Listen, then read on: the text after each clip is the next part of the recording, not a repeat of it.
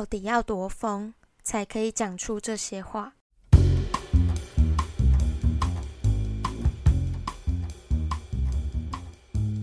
大家好，欢迎收听可以听十五次。知道大家很想再听射不出来男的后续，但我现在除了知道他得性病，还有官司准备要打，目前没有什么新故事可以分享。因此，我和小美决定整理他曾经说过的十大渣男语录，十分荒唐，希望大家喜欢。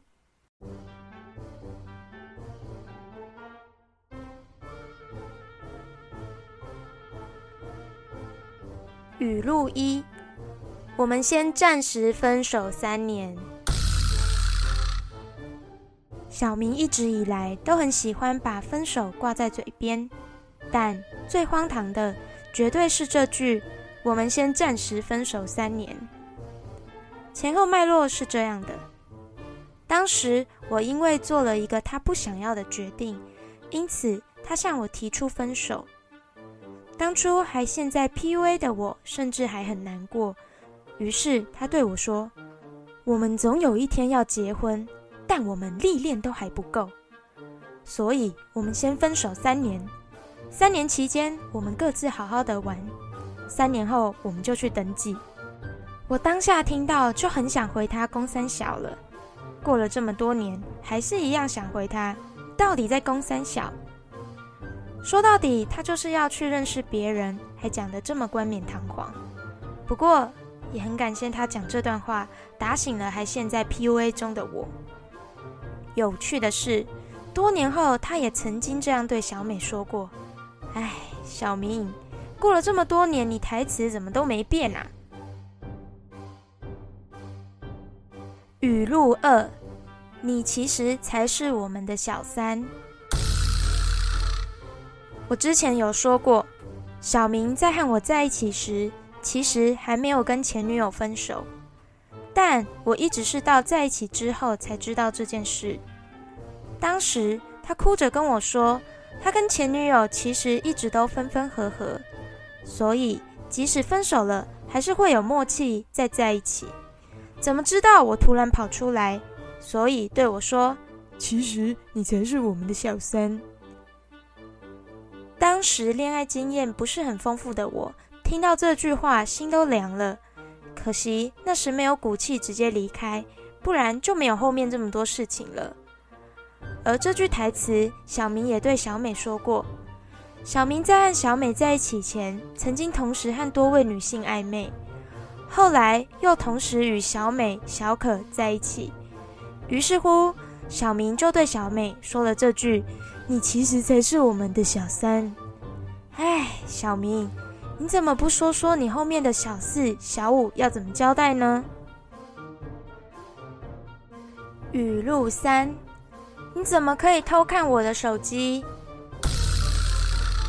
这句渣男经典台词，大家应该都听得耳熟能详了。先声明，侵犯别人隐私是不对的，但如果对方死命的藏。死命的不让你看，我觉得多多少少都有点问题。回到小明，小明一直以来和别的女生暧昧已不是新闻，我也曾抓包过几次，但每回都被他用那张嘴唬得团团转。某次，我和小明去到高美湿地，当时要玩水的他把所有东西都放进我的包包，包括手机，于是。我趁他不注意的时候，点开了他的 LINE 对话记录，而映入眼帘的，则是他和某位我知道的暧昧女性的对话。女生说：“你当初可以说爱我的时候，怎么不说？”小明说：“对不起。”试问，一般朋友怎么可能会这样对话呢？我记得我当时看的心脏跳得非常快。用发抖的声音问小明说：“这对话是什么意思？”小明第一句话就说：“你为什么看我的手机？”第二句，我觉得大家也猜得到，就是“不是你想的那样”。这位女生是小明在一年前营队上认识的小学员。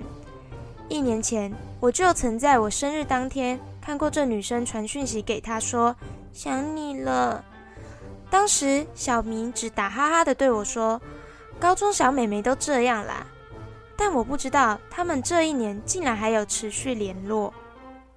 我问小明，他说：“你可以说爱他的时候是什么意思？”小明说：“这位美眉自从去年营队就十分爱恋他，甚至为了他和自己原本的男友分手。小明因此对他深感愧疚，所以一直没有办法和他说清楚。当时被他耍得团团转的我。”就这样半信半疑的信了他，加上是他开车带我去高美湿地的，为了避免被丢包，我也只好说服自己相信他。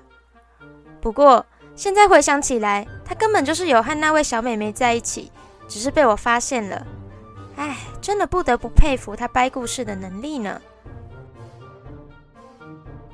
语录四：我不想要让别人知道我的私事。小明和我在一起的期间，几乎不怎么公开我，对外人、对社团都说自己是单身。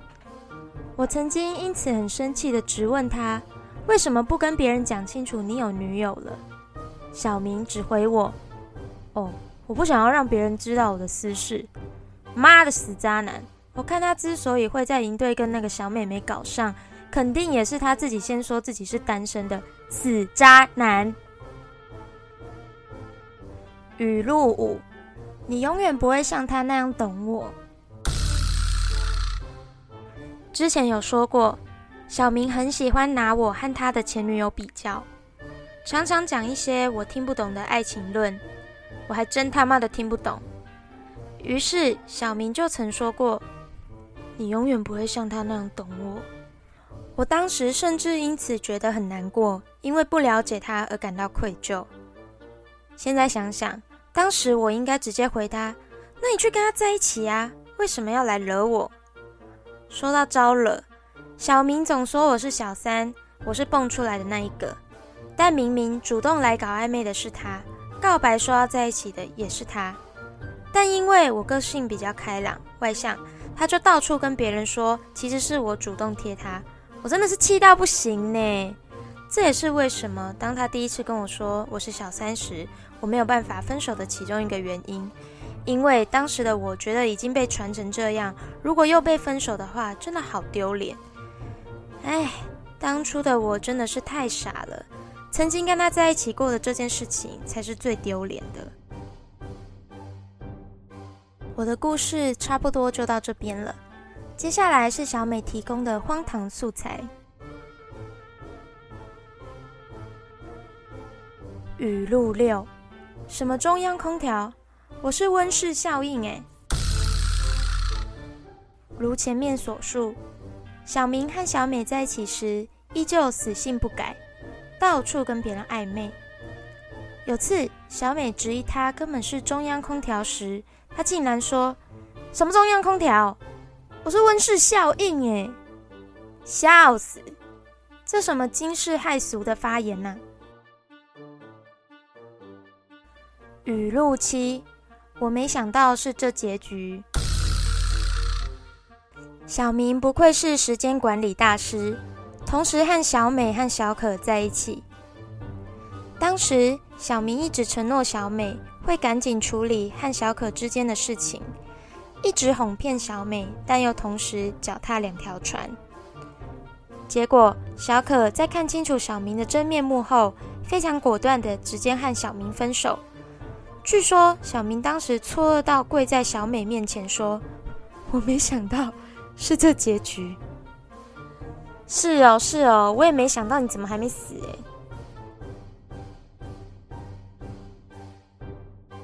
语录八：我想给天下所有女孩一个家。小明非常自恋，自恋到他觉得全天下的女生都喜欢他。所以，他很喜欢跟女生搞暧昧，觉得自己就像皇帝一样。据小美所述，小明某阵子很迷恋看清朝的古装剧，什么康熙、雍正、乾隆王朝的，说自己要给全天下的女孩一个家。呃，真的要吐了！全天下的女孩都想踹烂你那射不出来的鸡鸡，好吗白了喂可能有人好奇，小明这么烂，为什么还可以跟这么多女生搞暧昧呢？我可以直截了当的回答，因为他实在是太会胡烂了。所以，像我们这种没什么经验又比他年轻很多的小女生，真的很容易被他骗得团团转。语录九，这照片是借位拍的，相信我。小美曾经抓包小明和某位炮友的亲密照，被质疑的小明竟然说：“抓奶接吻都是他逼我借位的，我根本没有想要拍。”哇！这发言跟阿基师有八十七分像哎。后来，小美曾经拿这张照片给小明的妈妈看，说要分手。结果，小明的妈妈看完这张照片，竟然还可以叫小美朝仙佛的方向拜。哦，真的好疯哦！语录时，我们只是普通情侣在吵架。之前有说过。小美在和小明分手时，曾遭到肢体暴力。当时，小明一路跟踪小美到暗巷，把小美压制在地上，甚至掐住她的脖子，不给她呼吸。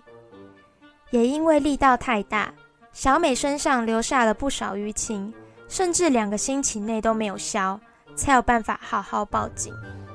没想到。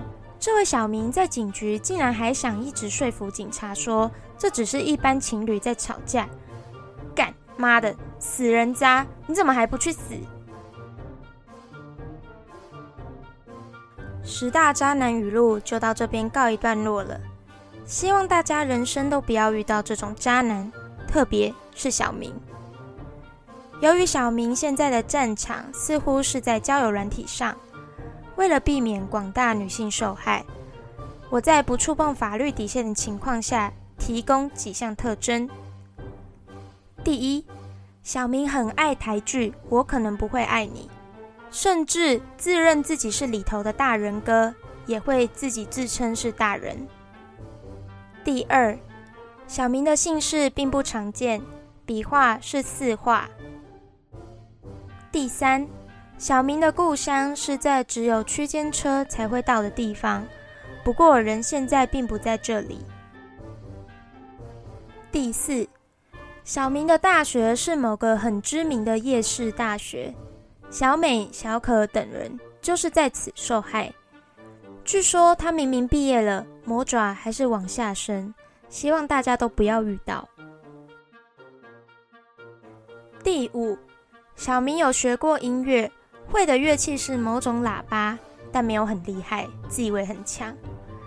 也曾担任过拿指挥棒的那一个人。第六，小明一家信奉某个宗教，三个字，第一个字是某个数字，会说要吃素，但自己明明超爱吃肉。最后。小明会吹嘘自己不打手枪，鸡鸡很大，但他射不出来，而且得有性病。就这样，我只能说这么多了。希望他早日下地狱。